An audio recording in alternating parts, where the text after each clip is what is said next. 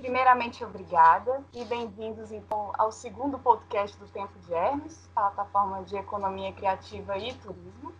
Hoje o nosso tema são os observatórios de cultura e economia criativa e as pesquisas de impacto a partir da Covid-19.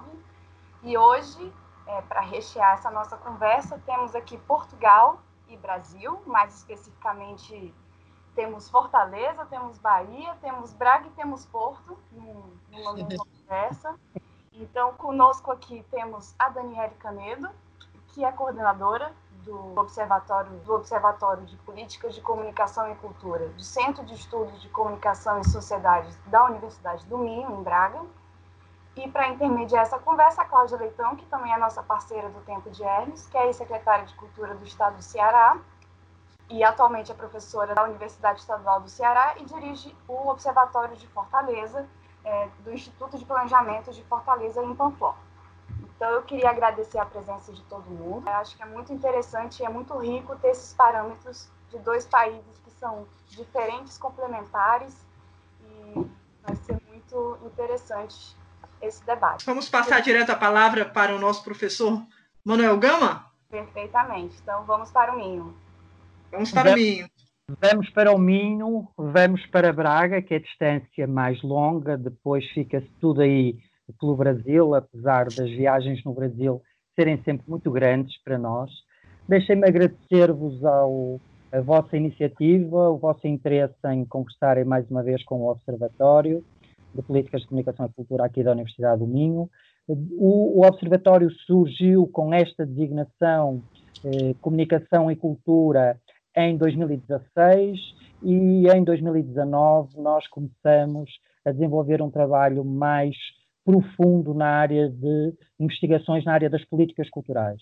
Hum, sendo que uma das grandes funções do observatório passa para além de uma investigação teórica sobre políticas culturais, que nos interessa profundamente acompanhar quer a realidade nacional, quer a realidade de países, essencialmente do espaço lusófono e do espaço ibero-americano, temos também um trabalho que, que para nós é muito importante de acompanhamento sistemático das ações que o, o poder público, quer a nível central, quer a nível local, está a desenvolver na área das políticas culturais. Interessa-nos também muito uma segunda dimensão, que é a dimensão de acompanhamento profundo do que as organizações representativas do setor cultural e os profissionais e as organizações do setor cultural estão a desenvolver, essencialmente no sentido da sua ação proativa na apresentação de propostas para a resolução de problemas do setor. E a terceira vertente importante é uma vertente de, que nós chamamos de intervenção.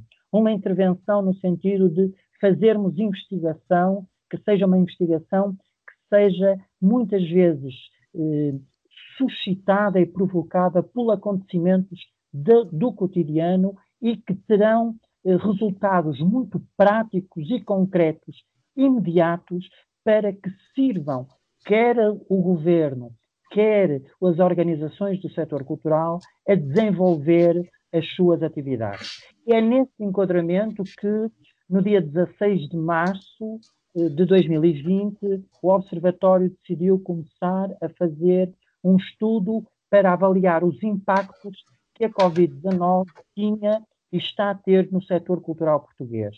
Só para os nossos amigos brasileiros perceberem, a Covid-19 chegou a Portugal no dia 1 de março. No dia 13 de março foi decretado o estado de alerta, em que foram proibidas um conjunto de iniciativas, nomeadamente iniciativas do setor cultural, e no dia 16 de março, o Observatório já estava com um projeto no terreno para avaliar durante um ano os impactos que a Covid tinha no setor cultural. Só para vocês perceberem a dimensão do estudo, é um estudo que tem quatro dimensões de análise. Uma dimensão de análise está relacionada com os impactos nos média, ou seja, nós estamos a fazer uma análise a partir de sete jornais e uma agência de noticiosa sobre todo, todo, todas as notícias que relacionam Covid e cultura, eh, e é muito interessante essa análise, porque percebemos dos resultados que estamos, que estamos a analisar que nem o facto da Covid ter provocado fortes impactos no setor cultural, impactos negativos, foi motivo, por exemplo, para que houvesse grandes chamadas de primeira página nos jornais que relacionassem cultura e Covid, e sendo que as principais chamadas, as principais notícias que nos apresentam no, primeiro período de análise, que é o mês de março, são notícias relacionadas com o impacto negativo da Covid, ou seja, encerramento de espaços, cancelamento de atividades e há muito poucas notícias sobre como é que vamos reagir a isto, ou seja, medidas que o governo tomou para fazer face à Covid. Outro aspecto interessante neste levantamento que nós fizemos é que percebemos que as organizações e os profissionais do setor cultural reagiram muito mais rapidamente que a tutela. Ou seja, rapidamente as organizações do setor cultural transferiram a sua atividade cultural desde o mundo físico para o mundo virtual, mas a tutela não criou condições para que efetivamente isso, isso acontecesse. Portanto, os profissionais do setor cultural asseguraram a oferta cultural, porque todos os equipamentos culturais estavam fechados, mas a tutela não criou grandes soluções para o setor cultural sobreviver.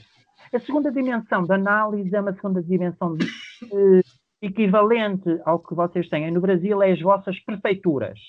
Nós analisamos todas as prefeituras portuguesas e tentamos perceber como é que eles reagiram à, à Covid, por um lado, e que tipo de iniciativas e tipo de apoios e tipo de medidas lançaram para apoiar os profissionais do setor cultural da sua, da sua região, do seu território. E percebemos que, regra geral, mais uma vez, as prefeituras não tomaram iniciativas de apoio significativo ao setor. A grande preocupação foi eh, eh, não deixar que a pandemia alastrasse e, portanto, encerraram os espaços, acabaram genericamente com a oferta cultural, mas não foram criadas linhas de apoio significativas para os profissionais do setor cultural. Ou seja, temos a administração central e a administração local os dois grandes níveis da administração pública em Portugal a não tomarem medidas proativas para apoiar o setor. O terceiro eixo de análise foi, então, o governo mesmo. O que é que o governo fez?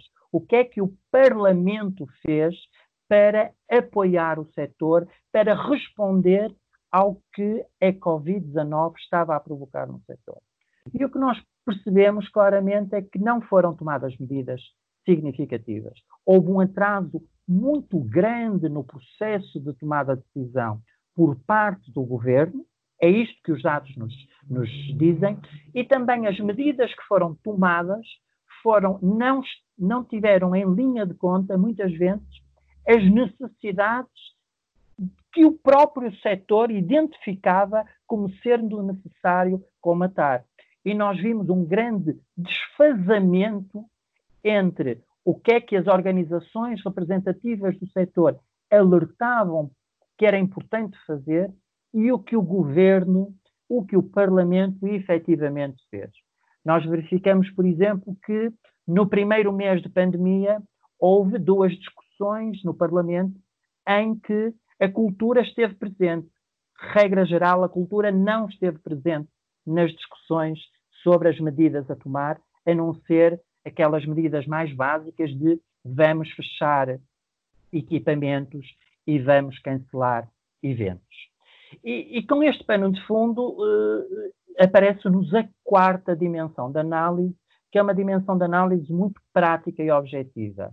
Nós desenhamos um inquérito por questionário que começou a ser aplicado no dia 20 de março e que vai ser aplicado até ao dia 31 de dezembro de 2020. E pretendemos analisar os impactos que a cultura está a ter no setor cultural a partir de uma resposta na primeira pessoa, quer de organizações, quer de profissionais. E pedimos que eles nos digam, nos apresentem três dimensões de impactos. Em termos temporais, por um lado, os impactos que aconteceram logo no primeiro mês, que aconteceram no segundo trimestre do ano, de abril a junho, e no segundo semestre, estamos a falar em impactos observados e impactos esperados. Pedimos-nos também que eles nos falem sobre os impactos a nível de redução de volume de negócios e, por outro lado, nos impactos relativamente à redução do, dos recursos humanos associados. E o que nós percebemos claramente é que a pandemia está a ter um, eh, um, um impacto dramático no tecido cultural português. Nós vemos que, por exemplo, 63,5% dos trabalhadores do setor cultural que estão a responder ao inquérito são trabalhadores independentes, são trabalhadores precários, são trabalhadores intermitentes que não têm, muitas vezes, qualquer tipo de retaguarda quando estas questões acontecem. E o que nós observamos em termos de organizações do setor cultural é que cerca de 35% dos trabalhadores das organizações também são trabalhadores independentes. Portanto, se nós verificarmos que vai haver uma redução de postos de trabalho na ordem dos 45%, nós vemos que temos uma redução muito significativa em termos dos trabalhadores independentes que vão perder o seu posto de trabalho. E também, isto para, para concluir, estou mesmo a chegar, faltam, se eu não estou enganado, um minuto para os meus dez minutos, eh, eu, eh, sobre o volume de negócios, nós também percebemos duas coisas muito, muito interessantes. Que, por exemplo, em termos das organizações culturais, as organizações culturais não são organizações que tenham um grande peso económico. E nós vemos que as organizações que, trabalhar, que, que, que estão a trabalhar neste setor e as que responderam têm um volume de negócios muito baixo, mensal, têm uma média mensal de volume de negócios na ordem dos 5 mil euros, o que é muito baixo, é muito reduzido.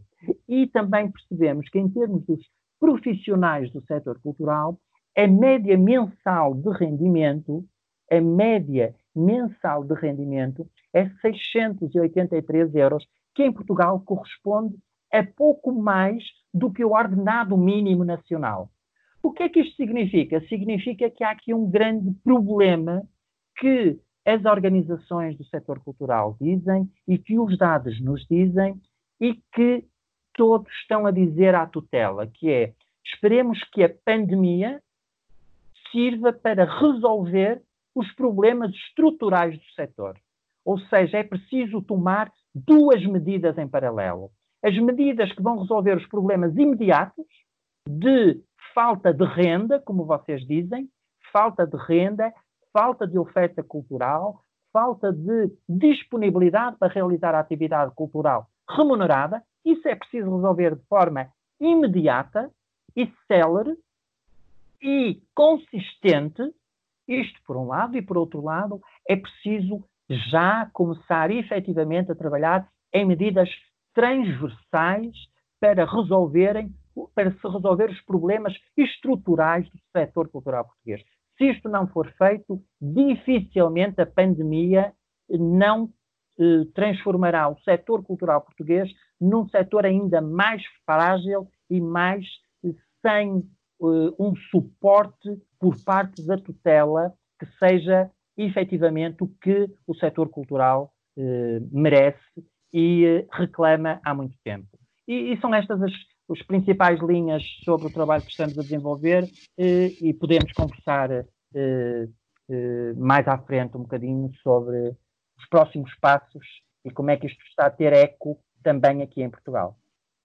Muito bem, professor. Manuel Gama, muito obrigada, muito interessante essa sua primeira é, mirada não é, sobre o estado da arte aí, dos setores da cultura nesse contexto de pandemia. Eu queria passar imediatamente a palavra para a coordenadora do Observatório de Economia Criativa da Universidade Federal da Bahia, minha querida amiga Daniele Canedo. Daniele, a palavra é sua. Depois o Carlos continua, man, se mantém aí os dois integrados, mas vamos começar com as damas. Muito obrigada.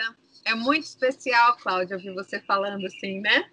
Porque a gente ah, delícia. E eu vou dizer que você é uma referência para todas as pesquisadoras na área de política e gestão cultural do Brasil. Então, quando você fala de mim assim, a professora, olha, eu vou lhe dizer, quando eu entrei no curso de gestão, produção cultural da Facom, um dos poucos livros que a gente tinha de referência bibliográfica era o primeiro lá que você fez lá atrás, acho que com o Banco do Nordeste, lembra?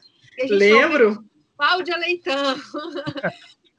e aí depois veio o, você na Secretaria de Cultura né, do, do, do, de, do Ceará, então a gente ouviu falar da secretária, e por aí tem sido muitas referências, e se hoje a gente está aqui como observatório, falando do observatório, a gente deve isso muito a você pelo seu trabalho à frente da Secretaria de Economia Criativa, que foi é, um marco no histórico das políticas culturais no Brasil, daqui a 100 anos as pessoas ainda vão estar falando. Quando Cláudia Leitão entrou no Ministério da Cultura, na Secretaria de Economia Criativa.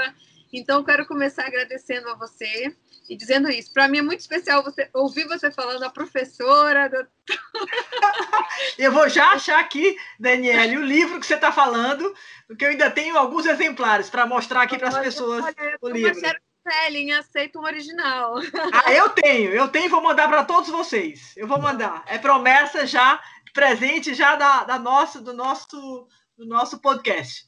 Então, pronto. Eu queria agradecer o convite, Camille. Queria agradecer também por estar aqui com o Paiva, que é meu companheiro aqui no OBEC, e especialmente agradecer a oportunidade de conhecer o professor Gama, da gente estar aqui tendo essa oportunidade de falar. A gente já tinha visto alguma coisa sobre a sua pesquisa, já tinha pensado nessa necessidade de uma aproximação, da gente tentar, né, de alguma forma, comparar dados e pensar como é que a gente pode fazer lá na frente um comparativo, mas entre colocar a pesquisa para rodar e já começar nessa, né, né, de pensar as parcerias, a gente ainda está no processo do né, de botar para rodar, de fazer as coisas funcionarem, mas a gente já tinha isso na mente, então, como a Cláudia falou, é de fato uma oportunidade de encontro, de troca. Você foi falando e eu aqui pensando algumas anotações, que de fato tem alguns pontos de encontro e eu tenho certeza que teremos outros, né? Como a gente ia ser uma conversa sobre o observatório, é, sobre as pesquisas que os observatórios vêm desenvolvendo, eu queria começar falando exatamente disso. O OBEC, Observatório da Economia Criativa da Bahia, ele foi instituído em 2014 a partir da política do Ministério da Cultura, da Secretaria de Economia Criativa, da então secretária Cláudia Leitão, de pensar núcleos é, nos estados para elaboração de políticas, de, de políticas não, de dados, indicadores, informações sobre os setores da economia criativa. Parte-se, então, um princípio de que existe uma grande lacuna de informação no Brasil e da ideia que eu acho assim brilhante de que o Estado, o Ministério da Cultura, por si só, não teria pernas, né, condições de, estar produzindo esses dados, então que os estados e as universidades nos estados poderiam, é, é, em cada um dos seus estados, elaborar pesquisas que pudessem está é, tá em consonância, trabalhando juntas no sentido da metodologia, do, do, comparativo dos dados posteriores. Então, a gente formaria um núcleo que desenvolveria pesquisa juntos com o Observatório Central, que ficava no Ministério da Cultura. Nesse modelo, também se pensou esse observatório que seria multidisciplinar e interinstitucional. Então, desde a formação dele, ele reúne docentes, docentes e técnicos de diversas áreas. Então, nós somos da comunicação, da produção cultural e gestão cultural, mas também da administração, da economia, da estatística, é, das artes, então, pessoas de diversas áreas, diversas disciplinas. E também interinstitucional, então ele começa sediado na UFBA, mas com professores das outras universidades aqui da Bahia. Eu, por exemplo, sou da Universidade Federal do Recôncavo da Bahia faço parte do OBEC desde que desde janeiro de 2015, ele foi inaugurado é, em meados de 2014, em julho, e eu entrei em janeiro de 2015. Pouco tempo depois, fui um pouco assumindo, junto com o professor Messias Bandeira, essa questão da, das, da gestão das atividades, da coordenação das atividades. E no OBEC, a gente tem dividido as nossas funções, a nossa atuação em três frentes, que é estudo e pesquisa, é, é articulação e difusão. Então, estudo e pesquisa, a gente tenta desenvolver pesquisas em, é, entre os professores e os discentes do, do, do OBEC de forma articulada. No item pesquisa, é, é estudo, a gente também está sempre promovendo formas de estudo, tanto de metodologias e resultados de pesquisa da economia criativa, como também a discussão teórica conceitual, tendo em vista que a gente precisa avançar um pouco né, nessa definição de fato que é economia criativa, quais setores que a gente vai incluir ou que não vai incluir, como é que a gente pensa esses conceitos. A gente tem feito esses estudos abertos para a população, de modo que a gente pode sempre trocar de uma forma mais ampliada. No, no item articulação, tem a ver com a nossa participação enquanto pesquisadores do OBEC em eventos de parceiros, em eventos, é, é, em cursos, em oficinas, em livros, e na difusão, a gente tenta sempre promover ações como eventos. A gente fez aqui os Encontros Internacionais da Economia Criativa, a gente fez três eventos, foram eventos que tiveram uma repercussão muito boa, e a ideia é ampliar a discussão sobre o conceito da economia criativa. Então, no primeiro evento, ele estava muito relacionado com, com, com, a própria emergência da, da economia criativa, já que ele aconteceu em 2014, né? Logo depois, alguns meses depois que o, que o OBEC havia sido inaugurado. Depois, em 2015, a gente focou nas cidades e nos setores, uma discussão muito sobre o papel das artes nas cidades. E o terceiro evento, que foi em 2017, nós fizemos sobre a Áfricas Criativas, foi o título, e nós discutimos né, a cultura afrodescendente no Brasil, a diáspora da cultura afrodescendente a partir das nossas é, ancestralidades, a nossa relação, essa relação entre a dimensão econômica das artes e suas raízes, suas tradições.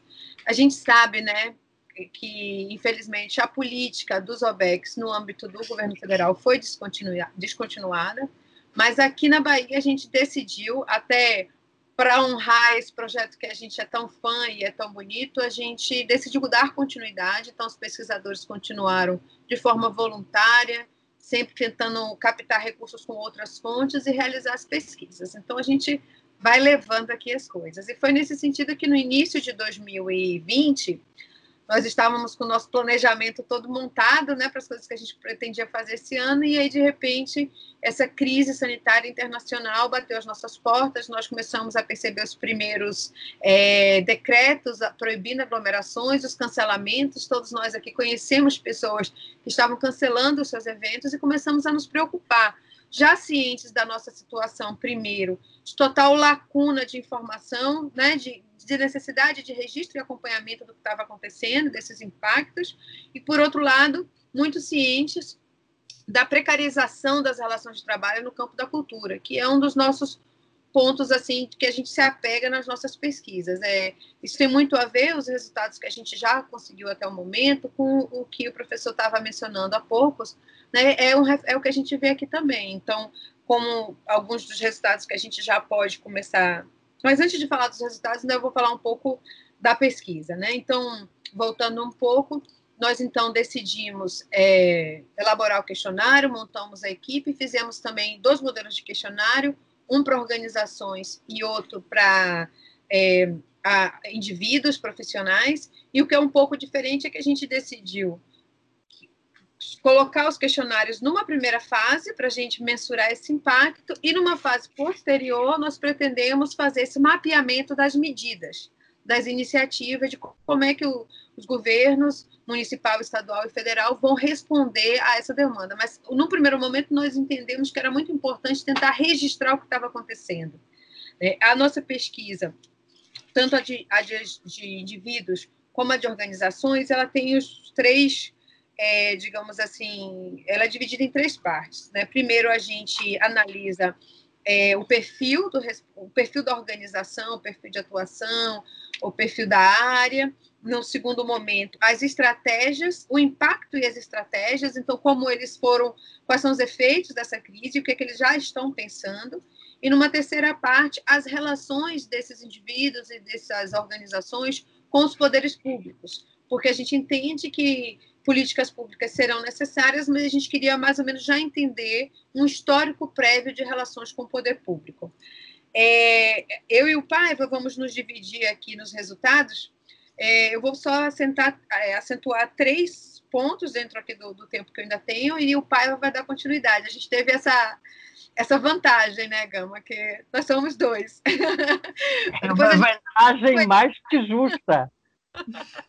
a gente dá um tempo extra posteriormente. Então, é, primeiro, a pesquisa ela já acentua, e aí muito interessante ver a aproximação disso com o que você mencionou em Portugal. 73% dos respondentes individuais são é, profissionais que trabalham de forma informal, sem carteira assinada, então acentuando isso que a gente vem falando da vulnerabilidade das relações de trabalho no campo da cultura.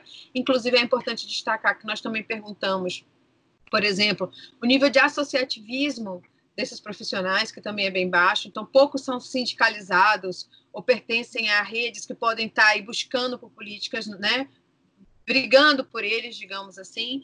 É, também em termos de acesso a, assistência médica, por exemplo, planos de saúde. Então, a gente vê que, de fato, é uma relação precarizada. A gente também percebe que Dois terços dos respondentes recebem até três salários mínimos, portanto, a gente tem uma faixa de profissionais, na maioria informais, e que, inclusive, é, precisam de um apoio mais específico até da, do auxílio emergencial. A gente também percebeu que o que mais me chocou nesse caso são as questões abertas, em que esses profissionais vão falar da, da, de como o impacto é, chegou até eles, e alguns falam: olha, eu entreguei o apartamento que eu morava e estou morando com minha mãe.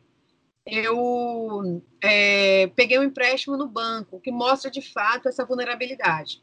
E a segunda coisa que eu queria destacar antes de passar para o Paiva, ó, é a, as medidas, as principais medidas. Quando a gente perguntou para eles o que, que eles acham que era mais importante em termos de medidas? Eles vão falar, em primeiro lugar, da necessidade de fortalecimento da gestão cultural, demonstrando que há uma demanda para que as secretarias, os órgãos de cultura se fortaleçam e atuem de fato como um intermediador nas relações, que seja que atuem como Estado, né, digamos assim. E aí vem também as, as demandas por fomento, por digitalização, né, precarização também nesse sentido, porque eles estão sendo empurrados para um processo de digitalização que não estão preparados ainda, e até mesmo é, outras questões que aí a gente pode discutir depois na hora do debate. Eu agradeço. Obrigada. Muito bacana.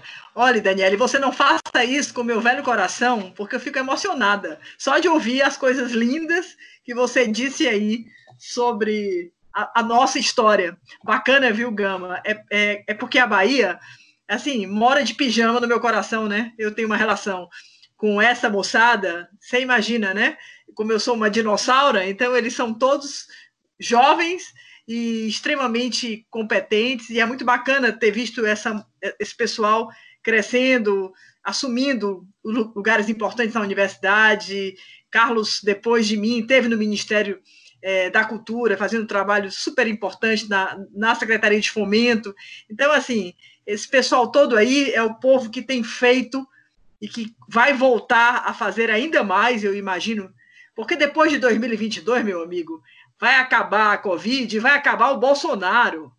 E tudo isso vai acabar. Então, você vai ver que esses, é, esses talentosos colegas que estão aqui conversando conosco, eles ainda vão fazer muito mais porque estão em plena atividade de pesquisa, estão no apogeu das suas, das suas construções aí de, de carreira profissional.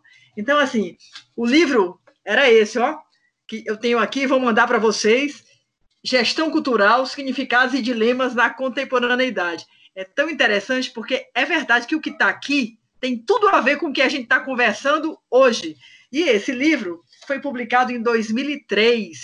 Significa né, que a gente está quase eh, há 17 anos, né, digamos que não é que a gente ande em círculos nas questões da cultura, porque nada se repete, mas é porque há alguma coisa que é sisífica, não é? Há um, há um retorno que a gente realmente tem que reconhecer até para poder avançar. Querido Carlitos, a palavra é sua.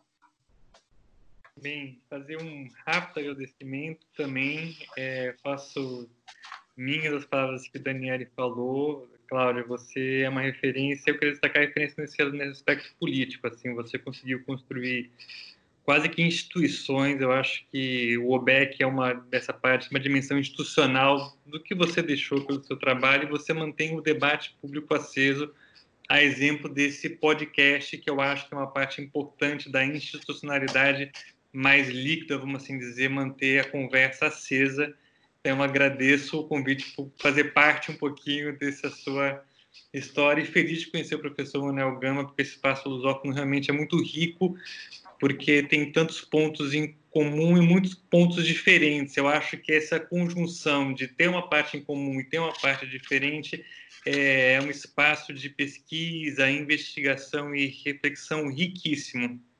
Política comparativa é um tema que eu gosto e essa conjunção de parte igual, parte diferente, é muito interessante. É, dando continuidade, então, ao que minha colega Daniela estava falando, a gente, desde o começo, claro que é um, é um, é um, é um, é um observatório formado por pesquisadores, então tem a, o objetivo acadêmico, mas a gente tinha uma noção muito clara de que a gente tinha que ajudar, é, dar nossa colaboração para o setor poder entender e a gente ajudar, a gente também entender o que estava acontecendo e construir essa, as possíveis so, soluções. É, nesse sentido, a gente tentou ser muito rápido em formular o que, é que caberia em, em investigar e, independente de ter os dados consolidados, a gente tem feito esses boletins quinzenais compartilhando o que, é que a gente tem encontrado nos dados. E isso é muito bom porque é um, é um, é um momento de incertezas em graus altíssimos e ter algum tipo de informação e poder dar início à conversa ajuda a trazer um pouco de clareza num contexto que continua de alta incerteza e o debate ajuda você a estruturar caminhos. A gente viu que no começo as pesquisas que saíram logo no começo, antes da nossa, muito fo focadas em eventos, isso é uma decisão que, de cara, a gente decidiu não ir por aí, contar quantos eventos cancelaram, porque é, uma, um número absoluto diz muito pouco, porque às vezes eu faço três atividades continuadas, mas são fundamentais.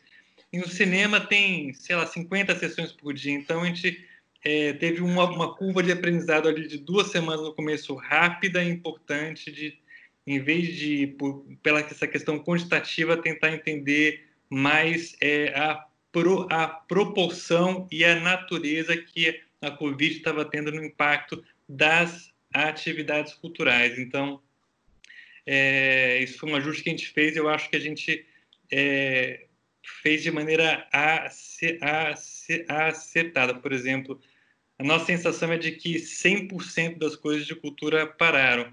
É grave, mas não é tão grave assim estou é, tentando pegar os dados aqui, é, mais ou menos 80 e poucos por cento tiveram algum nível de impacto, sendo que o nível alto de impacto é acima de metade das suas atividades, talvez a, a integralidade das atividades canceladas é um, é um percentual menor, 60% é altíssimo, mas você começa, por exemplo, a trabalhar um, com dados um, um pouco melhor para você, inclusive, poder pensar que solução que você que você pode dar. É, como o Daniel falou, uma coisa que a gente teve muito clara no começo também era tentar mapear qual a relação que a área cultural tinha com as esferas públicas. E a gente que já passou pela esfera pública, às vezes pode cair numa avaliação errônea de que todo mundo tem relação com os órgãos governamentais de cultura, que não é uma verdade, a pesquisa confirmou isso é, quando você vê que, por exemplo, do apoio direto, que é mais utilizado que o incentivo fiscal, é, você tem ali entre 30% e 50% que acessa isso, você diz assim, olha, que nunca acessaram isso, você fala assim, você tem um contingente considerável de organizações de indivíduos que pode até estar indiretamente tendo algum benefício de fomento através de um projeto, conseguiu apoio ou é patrocínio, mas nunca se relacionaram diretamente com o Estado. Quando você tem uma crise que exige que o Estado tenha um papel central nessa resposta, não acho que tem que ser a única resposta, mas ele não tem como escapar de ele participar dessa solução se você tem um cenário em que esses agentes nunca se relacionaram com o Estado, isso com certeza vai ser um desafio para você poder implementar respostas. Você minimamente tem que levar isso em consideração quando você pensar nas suas respostas. É, um dado que intriga a gente é que, apesar das pessoas declararem que crédito é uma saída que interessa a elas, você tem um baixo histórico de pessoas que, na prática, conseguiram acessar crédito na área de é, cultura. É, então, eu acho que tem uma parte também de, apesar do setor declarar que aquilo talvez seja uma solução, não considera seu próprio histórico com aquela tipo de, é, de solução. Um dos temas que a gente voltou, foi o único tema que eu acho que a gente voltou duas vezes no nosso boletim, que é um tema que eu acho que perpassa quase todas as discussões, é a capacidade de a gente avaliar a temporalidade que vai durar esse momento que a gente está é, passando. A gente está com pouquinho mais, vai fazer, fizemos dois meses agora de, de pesquisa e foi rapidamente essa percepção mudou. No começo, é, três quartos dos respondentes achavam que isso ia durar de um a quatro meses. Apesar da gente não ser re respondente, como pesquisadores, a gente também tinha uma avaliação parecida. É, e todo mundo agora tem uma clareza, pelo menos até agora, nesse momento, que isso pode durar de um a quatro anos é, entre momentos fechados e momentos desse, desse novo normal. E até agora, assim, dos dados que a gente estava pegando de poucas semanas atrás, mais da metade das pessoas não, tem, não conseguem avaliar com clareza o impacto que isso vai ter na receita no segundo semestre, que é daqui a um mês. É, esse nível de incerteza tem que ser pautado, porque você fazer gestão pública ou privada com um grau de incerteza desse não é simples, mas você não pode passar por cima disso também é, e pautar isso para a gente pensar que tipo de informação que a gente pode olhar para ajudar a gente a sair dessa incerteza é importante, porque eu não acho que tem nenhuma resposta é, óbvia nisso. E eu queria trazer mais dois pontos para nossa conversa, que é, eu acho que a pesquisa, a, essa crise, ela, ela expõe todas as nossas qualidades, os nossos defeitos. Eu gosto muito do artigo que a Cláudia fez há, há pouco, acho que cerca de três semanas, falando da importância que a cultura e a arte têm nesses momentos de crise, de expressar é, um, um sentimento tem uma dimensão individual mais coletiva, então acho que a gente tem, enquanto setor, um papel fundamental nessa passagem de tempestade, vamos assim dizer, e nesse momento de reconstrução. Eu trago isso como qualidade, mas, pelo menos no contexto brasileiro, a gente tem fragilidades de gestão seríssimas. É, é, é curioso você trazer o seu livro de gestão da é, cultura e falar que há 17 anos a gente está com alguns temas é, iguais. É, eu acho que parte das nossas reações está sendo querer voltar para o que a gente estava em fevereiro e março. E eu não acho que essa é talvez a melhor saída. É, acho que a gente tem que ter consciência de que a gente está com a área cultural com muitos riscos, riscos de perder diversidade cultural, porque os grandes tendem a se manter e os pequenos a assumir. É, talentos podem ir para outras áreas porque tem que se manter. Tem uma série de riscos que a gente tem que, que reconhecer. Mas não sei se voltar ao que a gente estava antes, só querer voltar como era antes, é a melhor saída. Eu acho que olhar para si e tentar entender o que, é que eu tenho de bom e quais, quais são as minhas fragilidades que me deixaram agora ainda mais exposto que eu normalmente estaria, como é que eu posso ir para um novo momento em que isso não há, há aconteça.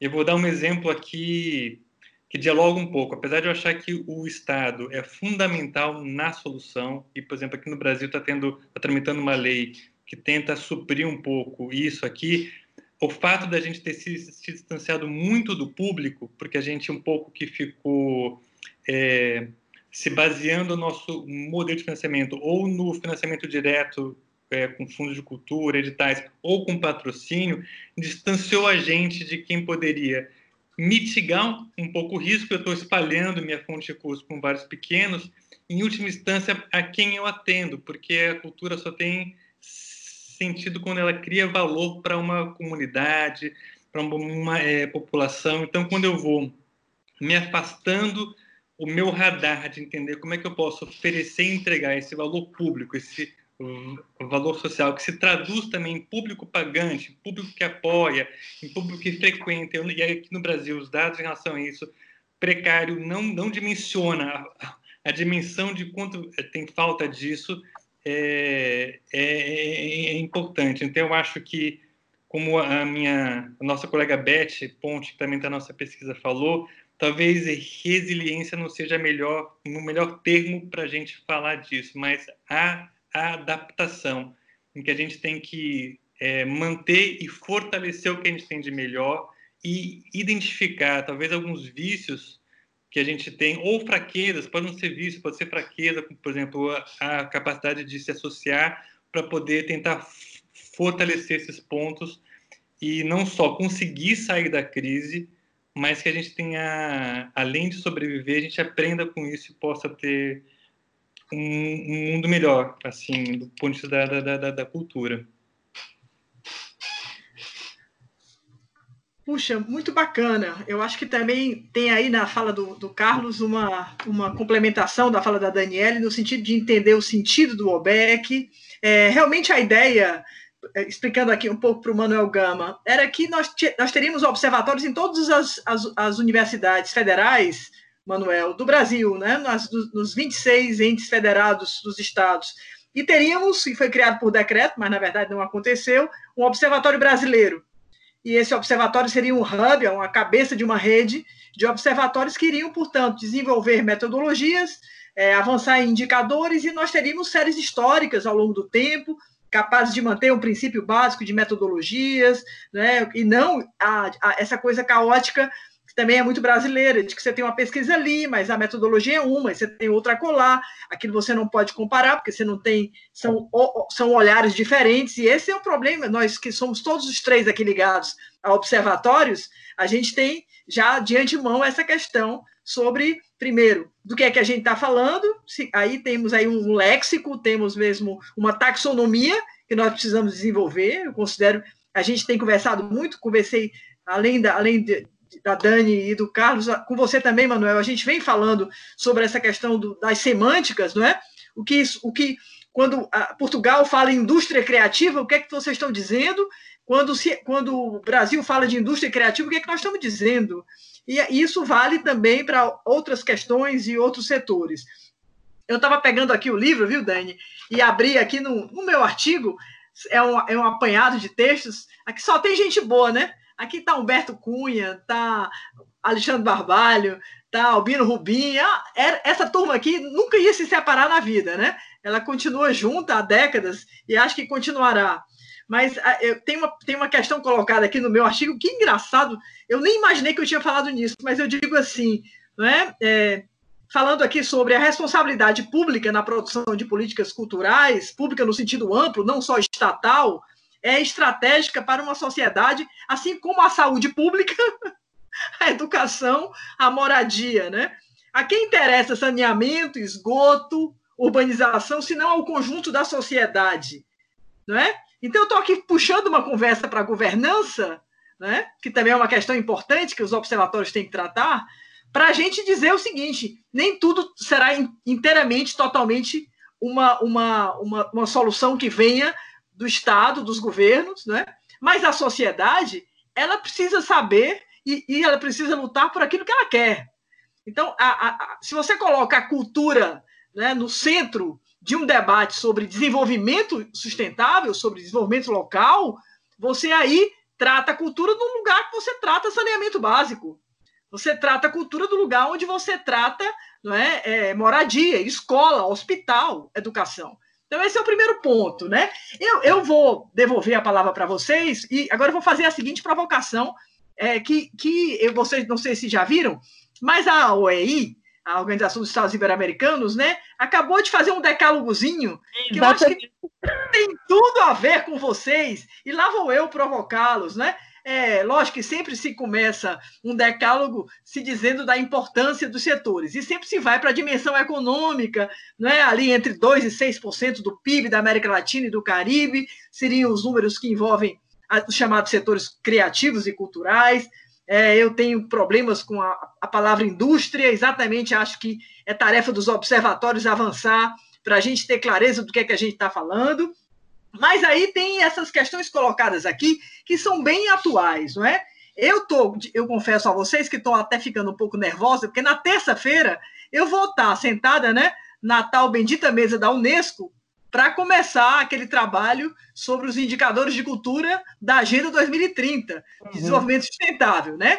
Recebi esse convite no dia 21 de maio, não podia ser um dia mais simbólico, o dia da diversidade cultural mundial, e é o dia que o Bolsonaro acabou com a Secretaria da Diversidade Cultural no Brasil. É, é, é para mostrar os paradoxos que a gente no Brasil está vivendo. Mas sentar numa mesa de, de espertos e contribuir com isso me dá uma imensa alegria. Acho que essa, essa nossa relação com a Unesco já foi muito importante. O Brasil já foi considerado, num certo momento, né, um país que seria, uma, digamos assim, a, a Irina Bokova dizia que nós seríamos uma liderança do hemisfério sul, que havia no nosso tamanho, na nossa dimensão de mercado, não é, na nossa diversidade cultural, todas as, as condições necessárias para que nós fôssemos uma liderança para construir e elaborar realmente um conceito de desenvolvimento é, a partir da cultura, não é? Então diz aqui a OEI, né? Resumindo em uma frase cada, cada decálogo. Primeiro, os estados ibero-americanos estão decidindo que a cultura deve ser considerada um bem de primeira necessidade, né? Um bem de primeira necessidade, esse é o primeiro ponto. Depois, é preciso que os governos apoiem artistas, instituições e empresas, exatamente para que passem por toda essa etapa da pandemia é, e não morram, né? É preciso preservar os empregos, os estatutos laborais e a proteção social. A lei de emergência cultural ela é muito importante porque nós estamos falando de uma economia informal. Não há CNPJ, nem o que o Sebrae chama de MEI, que é o microempreendedor individual. Nem MEI, assim, a nossa participação em termos de campo cultural é satisfatória. É, reforçar modelos de colaboração público-privado. Eu estou dizendo tudo isso para devolver a palavra para vocês. O Brasil não faz nada nisso. Eu tenho até curiosidade de saber se Portugal tem conseguido avançar nessa perspectiva do público e privado para pensar esse desenvolvimento não é, a partir da cultura. É, o, potencializar o papel do serviço público na dinâmica da distribuição. Um, onde é que entraria, por exemplo, o Estado para pensar a distribuição na, dentro dessa perspectiva dos pequenos é, é, empreendimentos e das culturas locais, não é? É, incentivar processo de cooperação. E aqui é bacana porque nós temos aqui entre três observatórios é, de três realidades diferentes, como é que a gente poderia pensar a cooperação para reativar mercados, não é, durante e depois da crise. É, a questão dessa, dessa do desafio do digital, não é? Porque também aqui a OEI faz questão de dizer que é necessário reforçar a digitalização dos conteúdos, das instituições. Eu, eu vou mais longe, né? Aqui a OEI está pensando em museus, bibliotecas, arquivos, centros culturais, mas eu diria, é preciso pensar produtos digitais, não só digitalizar o bem que existe, mas já criar, não é, digamos assim, é uma orientação de produzir digitalmente. O que é que isso seria, não é? é a potencialização também da cultura na educação, porque nós estamos dizendo que está tudo destruído, que o turismo se acabou, que os negócios tradicionais se foram, mas a educação foi a primeira que se foi. Eu acho que a nossa crise de educação, para a gente entrar no século XXI, no ano que vem, ano que vem a gente vai, vai comemorar o Réveillon para chegar no século XXI, talvez a primeira questão seja o que dizia lá o Morin. Vamos trabalhar para pensar o, o homem não é, dentro da sociedade e dentro do cosmos. É uma relação planetária que nós perdemos Precisamos, ele dizia, de estudiosos do cosmos, muito mais do que economistas do mundo global. A globalização deu com os burros na água. O que a gente precisa é reintegrar o ser humano como Homo sapiens, mas também esse Homo é, que está no planeta, né? E que tem que proteger esse planeta. Aí ele, ele, aí termina dizendo, né? Que é preciso pensar. Eu, essa aqui é outro nó que é a questão de aprofundar os processos de defesa de propriedade intelectual. Eu, fico, eu acho engraçado pensar isso nos nossos países, se a gente pensar no que é a, a produção coletiva, é, que se dá tanto nas comunidades tradicionais, quanto também nos coletivos e nos fazeres das, dos pequenos empreendedores é, é, que hoje trabalham com a economia criativa. Eu vejo o mundo da Camila do Porto, a, o, o lugar, a cena cultural que ela frequenta, que não está nos equipamentos tradicionais, não está na Casa da Música, não está, na, na é, por exemplo, lá na, no, no, belíssimo Instituto Espaço de Artes Visuais, o. Me ajuda, Manuel? Fundação Serralves. A Fundação Serralves, não é? Mas vejo que Camila vive num outro tipo de, de cena e de fazer cultural comunitário. E que, de uma certa forma, é século XXI, mas não, não é tão diferente da lógica, digamos, de, dos artesãos é, que trabalham juntos em torno de projetos também, aqui no interior do sertão do meu Nordeste, né? ou lá no, na Amazonas, né? ou na Amazônia, como uma, a região. E, por último, é, é uma, uma incitação a lideranças ibero-americanas compreenderem a necessidade né, desse apoio não é político. Então nós estamos falando aí também de uma economia política da cultura é, e que, era um, que é um conceito que Celso Furtado trabalhava lá no, na década de 80 do, do, século 20 e que eu acho que cada vez mais nós temos que voltar. Eu devolvo a palavra para vocês, acho que começando pelo Gami, dizendo assim: e aí, meu amigo, a gente pode falar em desenvolvimento sustentável e trazer a cultura para esse ranking da saúde? Se a saúde agora ninguém discute, se todo mundo agora está acreditando no, no, SUS, que é o Sistema Único de Saúde no Brasil, e todo mundo está dizendo que saúde é um bem que precisa ser público, será que a gente pode colocar meio ambiente e cultura, que sempre foram dimensões, eixos né, das conferências da Unesco, será que isso não podia ser a própria, o próprio insumo e aí a gente teria uma governança social mais forte e os observatórios poderiam ter um, relacion... um papel mais importante também nas próprias construções sociais? A palavra está com você. Podiam, podiam e deviam. Eh, eu junto a este documento, a esta declaração da OEI, que é de dia 26 de maio, uh, um documento que foi apresentado no dia 21 de maio, em que coloca a cultura no centro e como objetivo até 2030. É um documento que também é um documento subscrito por um conjunto de entidades internacionais e que nos diz de forma clara e objetiva. Eu estive a comparar, estava agora também a comparar os dois documentos eh, e têm muitas coisas em comum.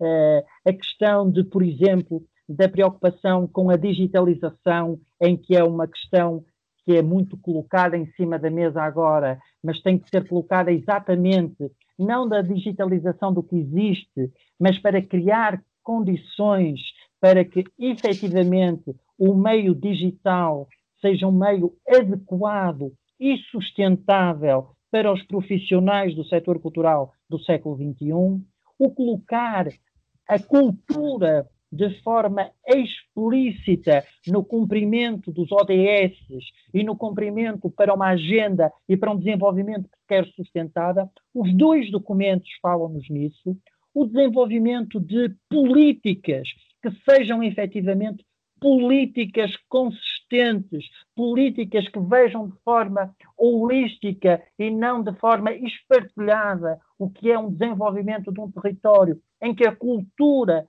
tem que estar presente, em que temos que ter profissionais e temos que ter políticos capazes para o desenvolvimento de, de, de, políticas e para a implementação de políticas e também esta questão de haver um apoio mais consistente para os profissionais do setor, para os capacitar e para que eles tenham efetivamente, não, não haja esta questão da precariedade tão forte e tão veemente, porque se a cultura estivesse efetivamente no centro da discussão política e não fosse encarada como é encarada, muito, muitas vezes como um acrescento, um, um mais qualquer coisa. Não, a cultura é tão. Eu estava ontem numa conversa destas, também com os colegas brasileiros, mas destas ve... desta vez de Minas Gerais, estávamos a conversar exatamente para percebermos que não, uh, não precisamos de explicar a importância da cultura. A cultura é tão importante como a saúde, como a educação, como o desenvolvimento do território, mas uh, uma das coisas que nos leva a ter algum receio é que estas declarações são muitas vezes muito um conjunto de boas intenções, mas depois vamos analisar as próprias organizações que as subscrevem e percebemos e tentar perceber efetivamente que medidas é que, por exemplo, os 24 Estados-membros da Organização de Estados Ibero-Americanos implementam para o cumprimento destes ou para o cumprimento de outro. Eu vou convocar aqui um documento bem mais antigo e que, por ser bem mais antigo, já deveria estar muito mais implementado, que é a Carta Cultural Ibero-Americana, que é um documento de 2006 que a Organização dos Estados Ibero-Americanos ainda considera um documento fundamental para a cooperação cultural no espaço ibero-americano e nós, se fizermos um levantamento do trabalho efetivo, concreto que está a ser feito, ainda conseguimos perceber que nos documentos da organização de 2019 ainda continua a ser dito: atenção, este documento é importante, temos que fazer alguma coisa para o divulgar mais. E, e percebemos que há muito poucos profissionais, organizações responsáveis do poder político que pegam nestes documentos e os tenham em cima da mesa, ou a Carta Cultural Ibero-Americana, ou a Agenda 2030, os colocam em cima da mesa e os tenham como instrumentos efetivos de trabalho para a definição das suas políticas. Eu queria só fazer, para, para me calar, eu queria só fazer uma ponte com o que o Carlos e os, os amigos do Recôncavo da Bahia falaram, porque são questões, que são, são questões importantes. A, a diferença dos nossos estudos é muito importante, porque nos vai permitir completar informação e contrastar informação, isso é muito relevante. É, é, há aí duas coisas que foram ditas que são, que são importantes e que não devemos esquecer, que é o papel da cultura no pós-Covid. Ou seja, nós não queremos, e, e, e o estudo está-nos a dizer isso, e nós temos sempre este cuidado de dizer, são os dados que nos dizem, não somos nós que temos esta opinião, os dados estão-nos a dizer de forma muito clara que nós não queremos voltar a fevereiro. Porque em fevereiro a cultura não estava no centro da discussão. A cultura não era uma prioridade. A cultura não tinha o lugar que deveria ter nas políticas. Portanto, o que nós queremos voltar é para um passado que nunca existiu. É um passado em que a cultura é um. Nós queremos construir, aproveitar este momento para construir um futuro em que o passado seja bem diferente, seja uma, uma questão que já não vamos voltar lá, em que haja legislação que permitem que a precariedade não seja tão veemente, em que a renda dos profissionais, como vocês disseram, não seja tão baixa, em que não haja tanta intermitência, em que as políticas culturais não sejam completamente desgarradas e as políticas dos, das prefeituras e as políticas do Estado, da administração central, são coisas que não, que não dialogam efetivamente umas com as outras, em que muitas vezes a relação das parcerias público-privadas e a colaboração que a, que, a, que, a, que a Cláudia me estava a perguntar como é que acontece, por exemplo, em Portugal, não é efetivamente uma relação consistente no, no, no, desenvolvimento de políticas culturais. É verdade que nós temos muitos, e como vocês disseram no vosso estudo, que vocês estudaram uma dimensão que nós não analisamos, que é perceber qual é a relação das organizações e dos profissionais com o Estado, porque isso também influencia depois eh, as respostas e perceber o que é que lhes vai acontecer. Nós não estudamos essa, essa dimensão, mas percebemos efetivamente que, independentemente de haver uma relação, todos os profissionais tiveram problemas, porque, como vocês disseram muito bem, não vale a pena estarmos a contar quantos espetáculos foram cancelados, porque foram todos. Portanto, se são mais ou menos, não interessa, foi tudo cancelado. Portanto, ao ser tudo cancelado, vou-vos dar um exemplo para me calar. Há muitos profissionais em que têm uma relação muito forte entre cultura e educação e desenvolvem muitos trabalhos para as escolas. E são profissionais do setor cultural. E a partir do momento em que houve um encerramento global das escolas, isso não vai, e vocês disseram-no muito bem, pensaram que isto ia durar quatro meses e agora pensam que vai durar quatro anos. Eu não sei se vai durar quatro anos, eu, acho, eu sei que vamos ter impactos durante muito tempo.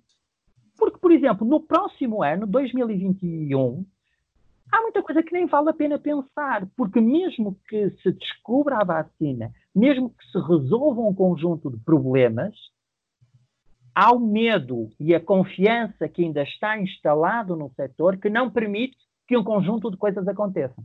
Portanto, temos que aproveitar este tempo, por um lado, Portugal, para a definição de políticas culturais consistentes, e para Portugal e o Brasil efetivamente estreitarem as relações.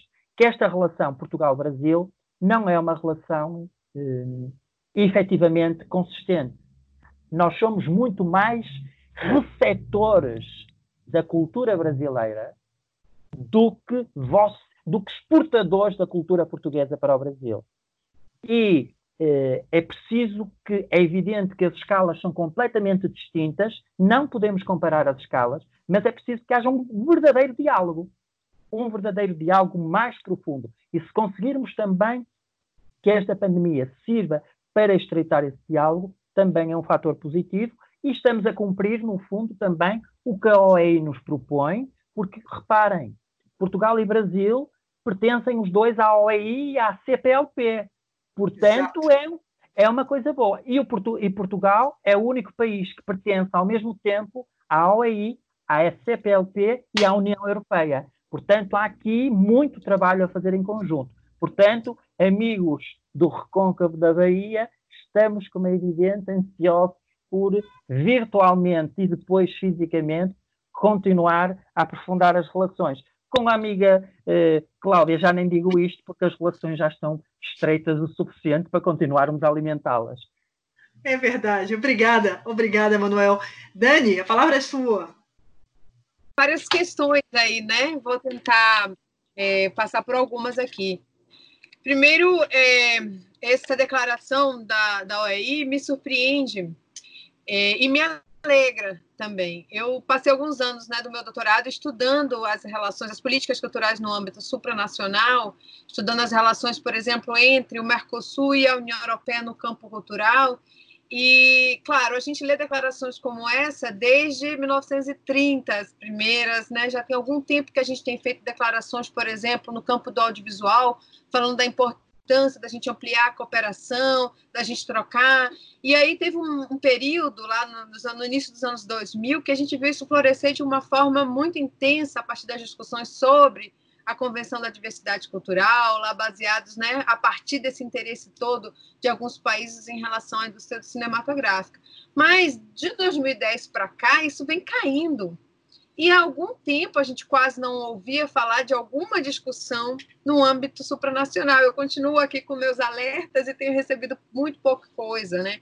Parece que havia um, um, um, um, contexto favorável a essas discussões que, de repente, com a mudança dos governos na, na maioria desses países e com essa onda nova de conservadorismo que a gente viu tomar conta do mundo, isso foi um pouco é, enfraquecendo. Então, apesar da gente já saber o que são essas declarações em termos da pouca efetividade né, do que está proposto ali, mas eu acredito que os discursos, de alguma forma, eles movem políticas, e esses discursos no âmbito supranacional, eles são importantes, nem que seja para a gente botar eles embaixo do braço e sair por ali lutando, dizendo, olha, o EI está dizendo que é importante, então vamos fazer. Exatamente. Então, de alguma forma, né, de alguma forma contribui.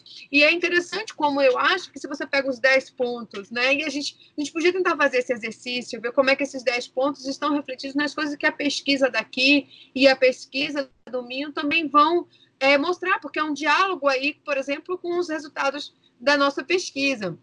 Então, há um, um já aí já está se formando um conhecimento, digamos assim, sobre esses caminhos que a gente precisa tentar avançar principalmente no sentido que o, que o Manuel falou, é, do que precisa ser um novo, um, um novo, um novo normal, como o pessoal tem falado, o mundo pós-pandemia. De fato, a gente precisa pensar numa coisa nova, né, num, num, outro posicionamento, num outro momento.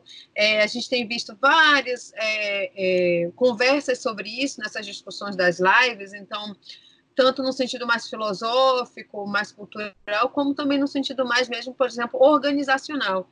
Uma das coisas aí, então, que eu acho que se revela para a gente a partir desse contexto da pandemia, eu destacaria aqui três coisas. Assim. Primeiro, é uma nova forma da própria cultura e dos atores dos setores culturais se olharem. A gente precisa se olhar de uma forma diferente, se valorizar. Acho que a pandemia ela, ela revela um pouco da importância do trabalho no setor cultural, que a gente tinha muita dificuldade de reconhecer em termos de sociedade, dos poderes públicos, mas dos próprios atores, como nós falamos, já foi dito aqui por vocês, de se organizarem em, em instituições que possam lutar pelos nossos direitos, da nossa institucionalização enquanto organizações, do registro das nossas ações.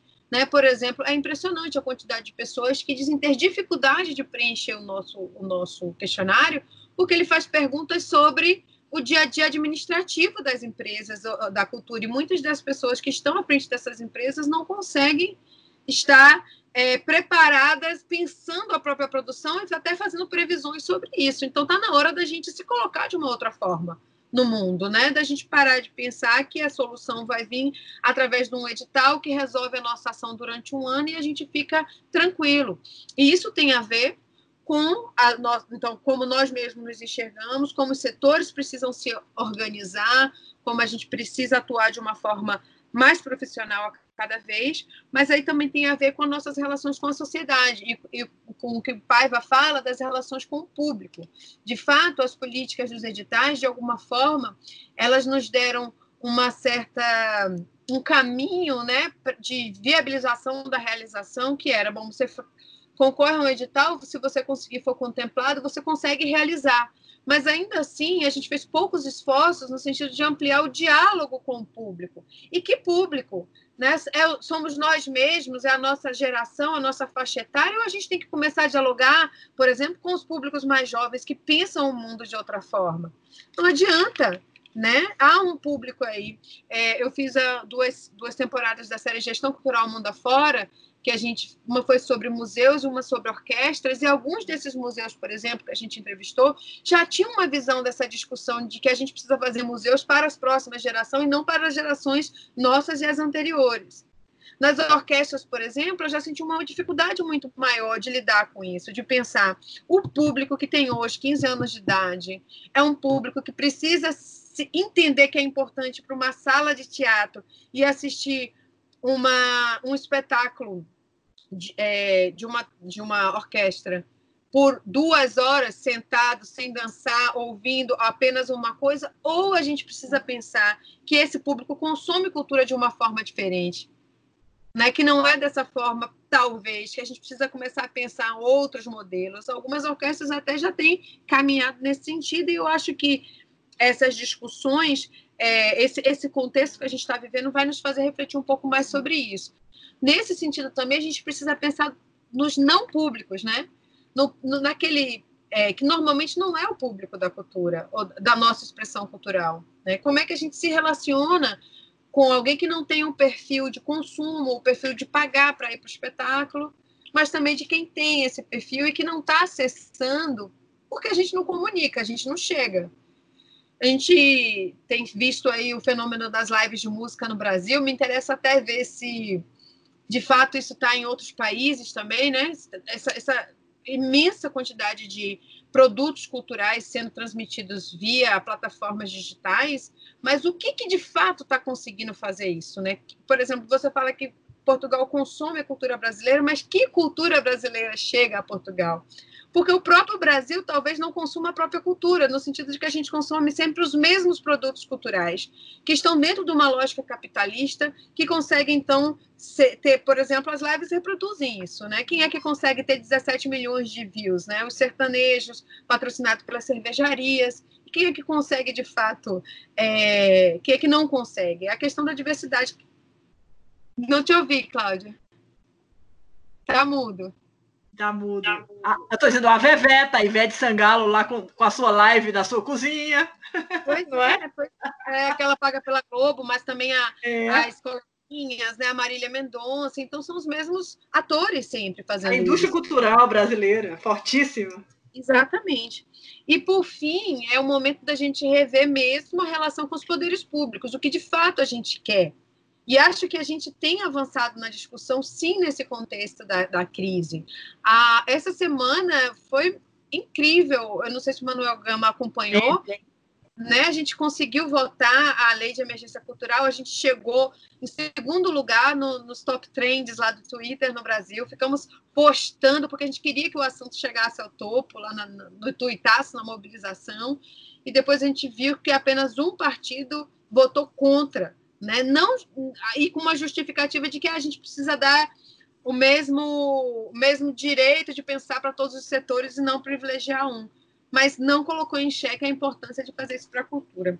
Então, é, para não me alongar muito para a gente continuar o debate, acho que é um momento realmente, como foi mencionado por, por, por Gama quando me antecedeu, de, e, e também por Cláudia, da gente se recolocar, né?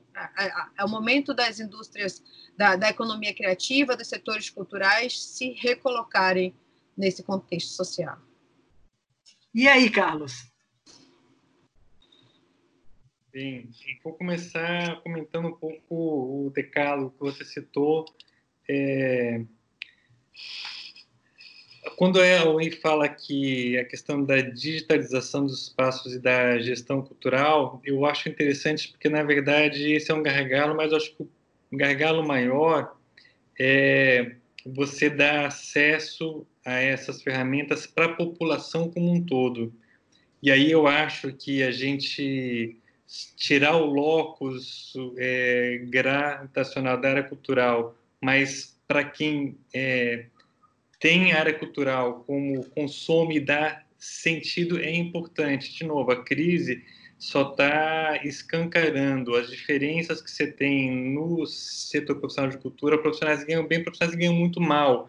É, a população, população sem a ver com cultura, com níveis de precariedade imenso que numa crise sanitária, quem está sem condições de ter água encanada em casa, uma renda básica mínimos, então a, o, como a área cultural não está no vácuo, todas essas essas invisibilidades, essas diferenças, essas desigualdades escancaram. Então, é, na verdade, eu acho que aí menos uma, uma política para os espaços, mais uma política de acesso a esses meios digitais como um, quase que um direito nesse novo contexto é fundamental. Eu estou vendo aqui que a minha internet, que é nos, nos melhores bairros de Salvador, está flutuando muito. Imagine quem está em outros bairros que quer tentar se comunicar com uma pessoa ou acessar alguma coisa que, que lhe dê sentido, que é isso o é, papel da cultura. Então, é, eu digo isso voltando ao primeiro ponto do público, juntando com o que Dani falou. Eu não tenho dúvida que cultura é um valor, é um patrimônio para todo mundo. Eu imagino que a Camille, lá em, em Portugal, sinta falta da, do Brasil aqui. É, todo mundo que já passou um tempo fora sabe a falta que faz a sua relação com a sua, com a sua, com a sua pátria. Mesmo quando você sai porque está difícil, político, econômico, todo mundo quer voltar em algum nível. É, então, é, essa demanda ela é real. Mas eu acho que um desafio da gestão cultural é transformar essa demanda difusa, mas real, em uma demanda estruturada a ponto de virar uma pauta política, porque enquanto a demanda não está mais estruturada, a gente continua tendo orçamentos abaixo de 1%, que não é uma coisa do Brasil, é quase todos os países do mundo, esse é o nível de orçamento para a cultura. Eu acho, de novo, você pegar essa demanda difusa e estruturar isso parte em entender esses públicos, esses não públicos, é fundamental. E aí eu acho que é, essa centralidade aclamada da cultura a gente está aqui numa discussão um pouco pela área econômica, que foi uma das, uma das apostas que eu acho que esse debate é, investiu, mas eu acho que esse momento do mundo está talvez indicando que talvez essa valorização maior da cultura venha pela parte política. Eu queria fazer uma rápida analogia. A gente está com um problema ambiental do aquecimento global, que é um, é um desafio existencial, em última instância, e a gente tem uma dificuldade imensa de superar os desafios colocados. É um desafio existencial. Na Covid, que é uma coisa mais imediata, a gente está conseguindo um certo nível de mobilização que a gente não conseguiu no debate climático. Eu estou dizendo isso porque o debate cultural ele é ainda mais abstrato que o debate climático. E enquanto a Covid veio primeiro na Europa e aí a gente está um pouco, a gente está atrás nessa linha do tempo, ajuda o Brasil a se preparar. Eu acho que a gente está à frente pelo pandemônio que a gente tem aqui político, que se reflete no governo federal de Bolsonaro, mas não é exclusivo do Brasil. É uma, é uma questão que se reflete em outros países do mundo. E essa discussão política tem a cultura como um componente importantíssimo de costumes, de ideias, de valores. E talvez por aí seja um espaço que eu acho que a cultura pode se afirmar mais na centralidade da diversidade, do respeito, que são valores é, característicos fundamentais da democracia. Eu acho que são esses valores democráticos que estão sendo tensionados e questionados mundo afora que passa pela diversidade dos meios de comunicação, relação de cultura com escola, relação com de, de, de, de diversidade cultural e tantos outros. Assim, você entender que cultura e política tem que estar junto, você tem que depois desdobrar isso, como é que isso se traduz em políticas culturais, quais são os locos importantes aí e estratégicos para isso. E por fim, mas não menos importante, de novo, ainda não aí, é, a gente tem entre os nossos gigantes empresariais mundiais todas as empresas da área de internet que a gente está aqui consumindo e utilizando e que distribuem conteúdo cultural, mas são muito pouco tributados em relação a isso. Esse é um, esse é um debate já um pouco mais antigo, mas eu quero chamar a, atenção dele porque ele poderia ser, poderia ser um elemento de redistribuição de recursos para poder fortalecer a, diversidade cultural e tentar mitigar as vulnerabilidades. E é um debate que a gente, no mundo todo, não conseguiu avançar. Eu acho que estamos com uma janela boa para poder avançar isso. É, então, concordando com o Manuel, que essa interface com Portugal, ou é ICPLP, ou é o Brasil, deve se aproveitar e o Recôncavo está bem mais pertinho aqui junto com o Ceará. A gente quer aproveitar isso. É, acho que a gente pode linkar esse debate com o debate político, que lamentavelmente a gente está aqui fazendo uma liderança negativa, mas que é importante a gente reconhecer e ter algum tipo de atuação, porque essa crise ela vai é, acelerar tendências e não necessariamente as tendências boas que vão que vão que vão prevalecer, pode ser tendências ruins. Então, a gente identificar esses temas e, e, e, a gente tentar fazer com que as nossas lideranças possam ter uma gestão inteligente para que a gente possa ter as mudanças consideradas boas, eu acho fundamental. Vocês sabem, eu estava ontem conversando com o Zé Márcio e, e, eu dizia um pouco isso, Zé Márcio, a cultura está precisando realmente ganhar maior transversalidade. E aí o Zé Márcio dizia assim para mim, você tem razão, é que a gente passou muito tempo só brigando para dizer o que, que a gente era, né? definindo setores. Né? Isso aqui é cultura, isso aqui não é cultura. Né? Uhum. E essa preocupação, é, digamos assim, de estruturar é, uma, um, um, domínio, um campo, né? É, nos afastou e nos colocou também numa gaveta. O, o resultado é que a gente perdeu nessa dimensão política que, que o Carlos está aqui colocando muito bem. É, nós dialogamos muito pouco o meio ambiente, né? Essa questão do meio ambiental, que, que hoje é uma questão emergencial também, e vai vir é, aí com grandes questões, porque nós estamos acabando, por exemplo, aqui no Brasil, né, com, com o governo Bolsonaro, nós estamos, nós estamos desmatando a floresta amazônica numa rapidez é, que é, é, é, alguma coisa de monstruoso, com impactos que virão nos próximos, nas próximas décadas. Nós vamos estar vivos e veremos o que vai acontecer com o desmatamento da floresta amazônica.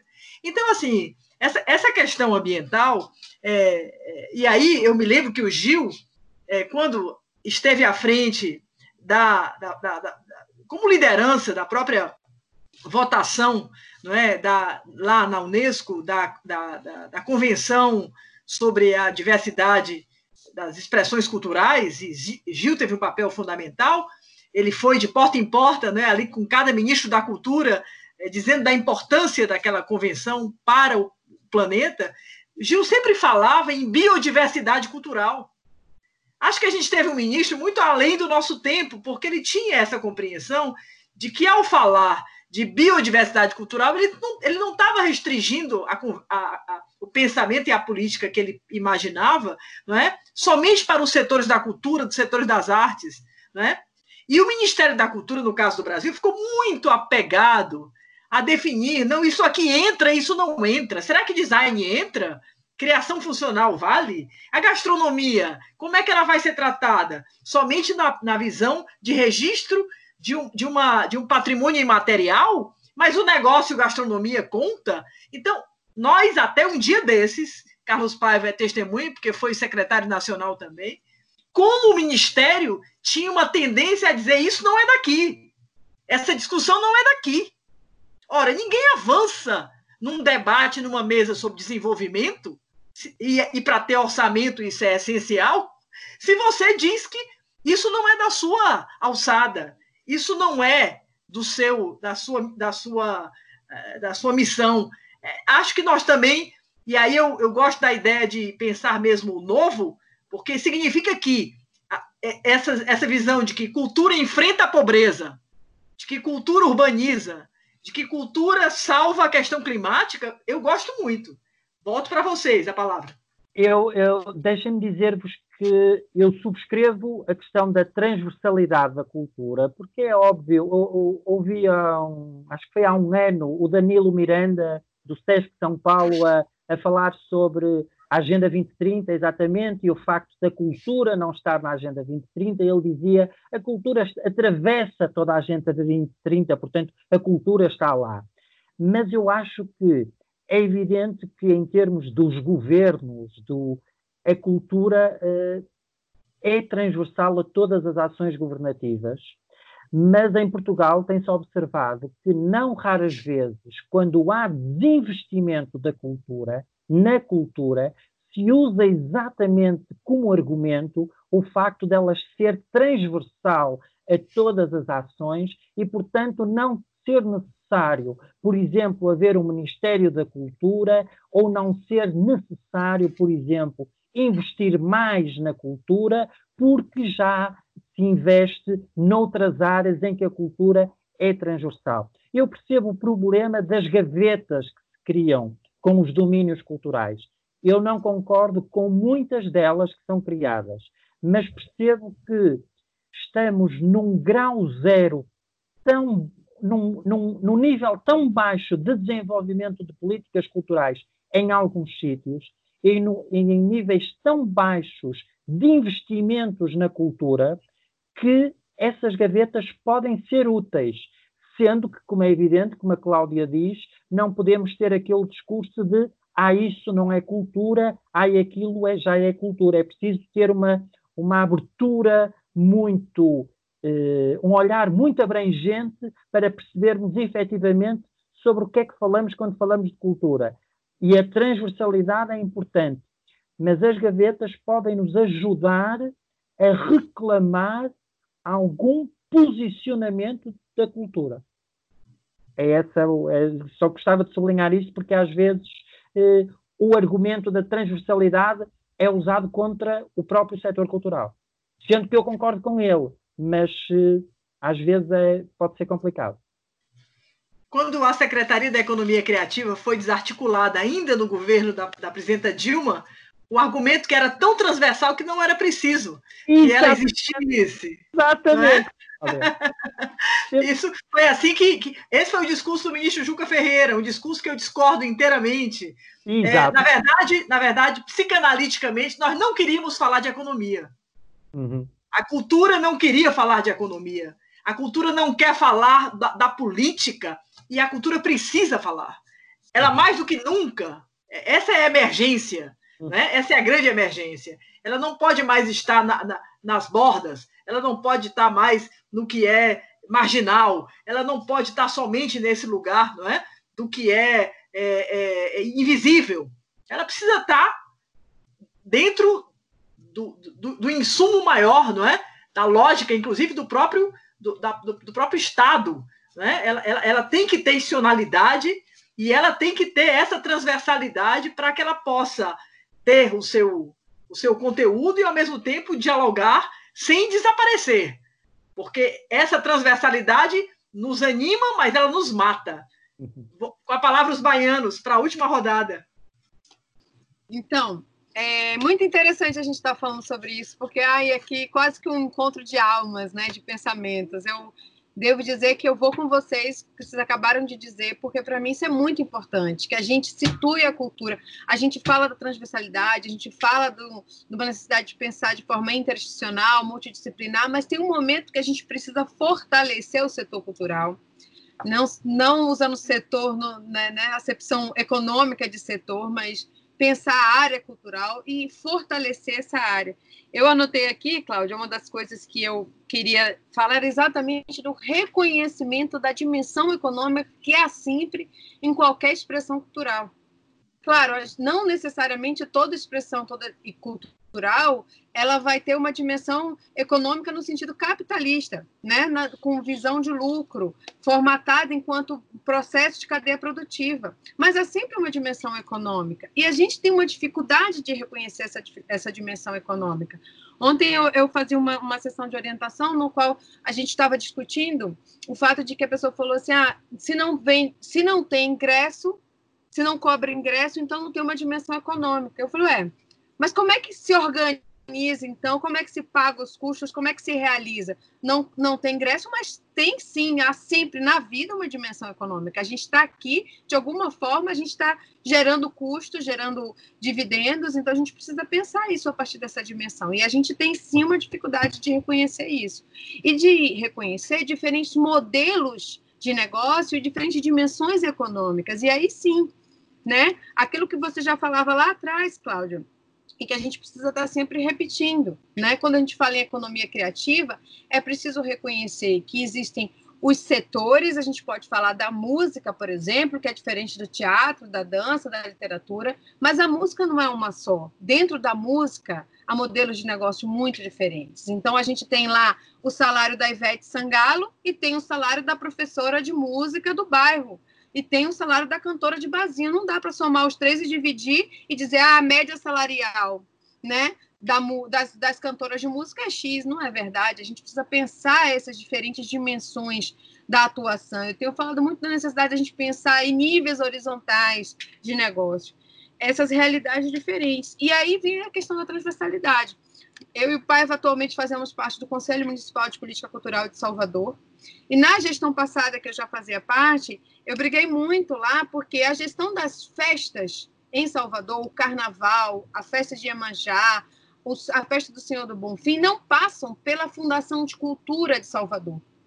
Elas vão direto para a parte de turismo, para a agência de turismo que se chama Saltur.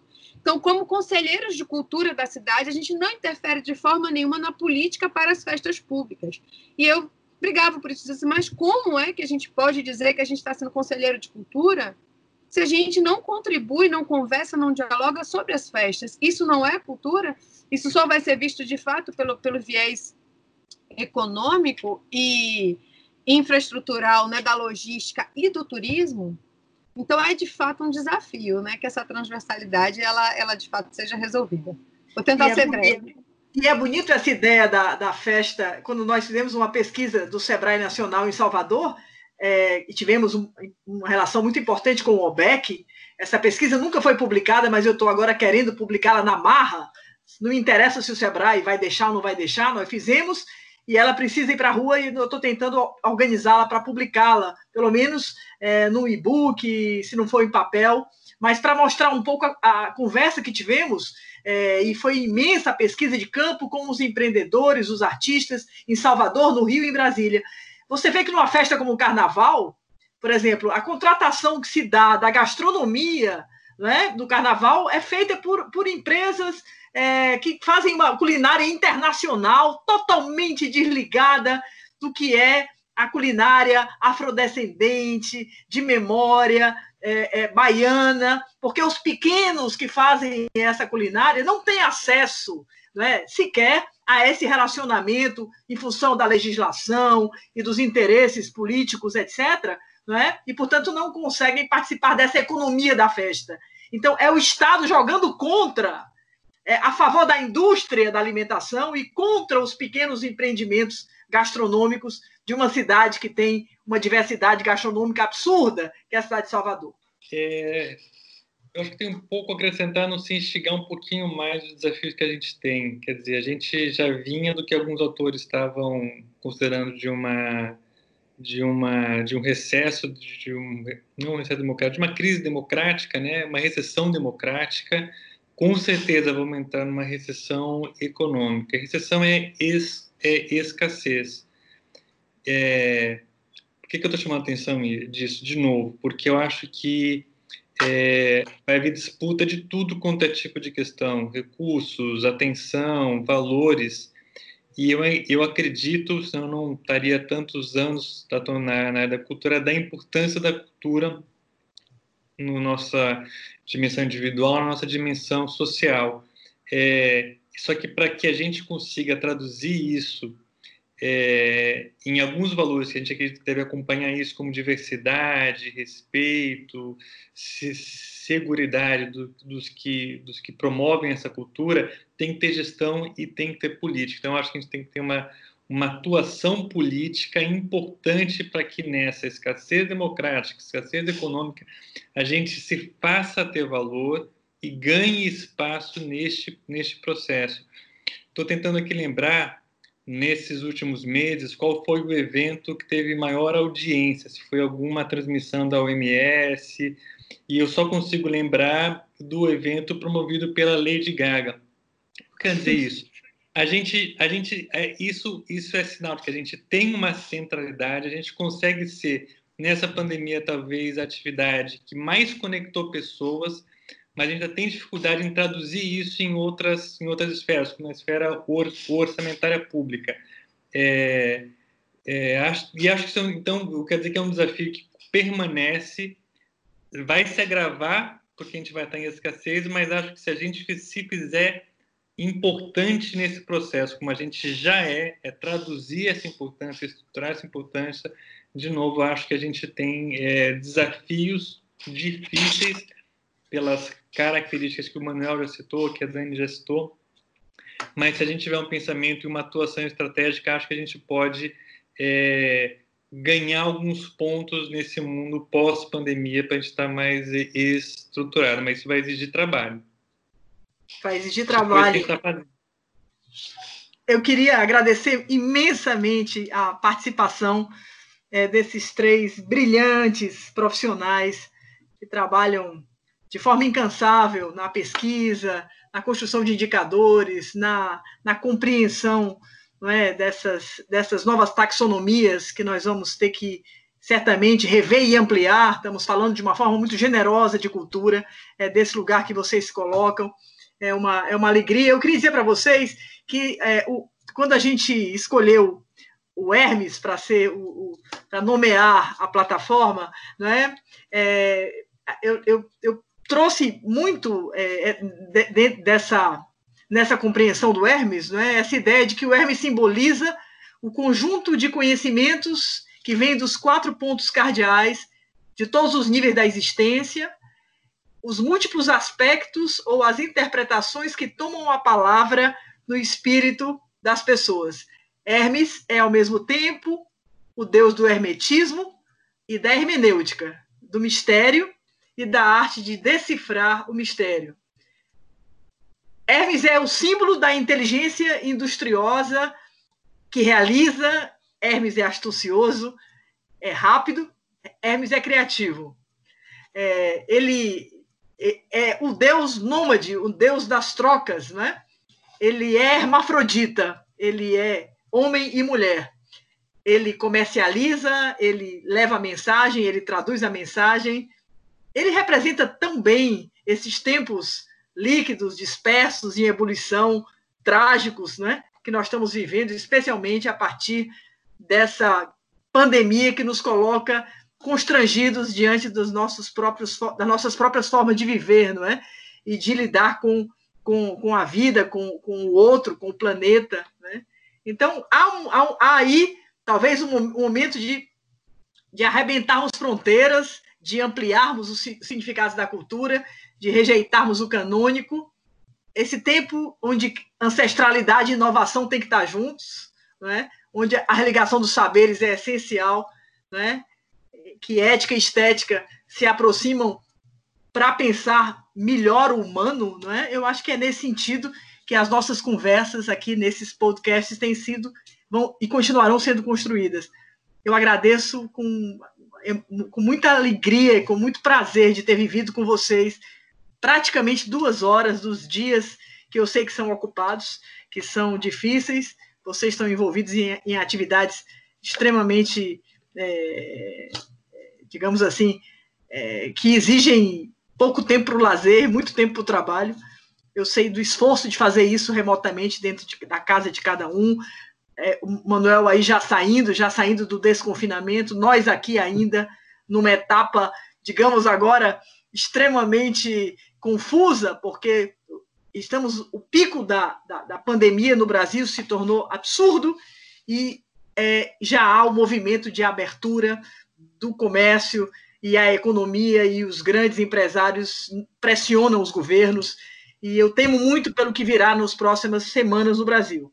Mas enfim, o importante é que Hermes nos juntou com as suas com as suas asas, as suas asinhas nos pés e, e de repente o Porto, Braga, Salvador da Bahia e Fortaleza estiveram juntos pensando pensando coisas muito bacanas e muito importantes aí para o pós Covid.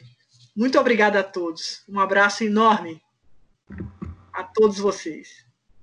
Só para reforçar é, o, esse agradecimento de, de, toda a equipe do Tempo de Hermes, é, agradecer aos três. É, foi super interessante ter esse ponto de vista, né, entre dois observatórios que se complementam bastante.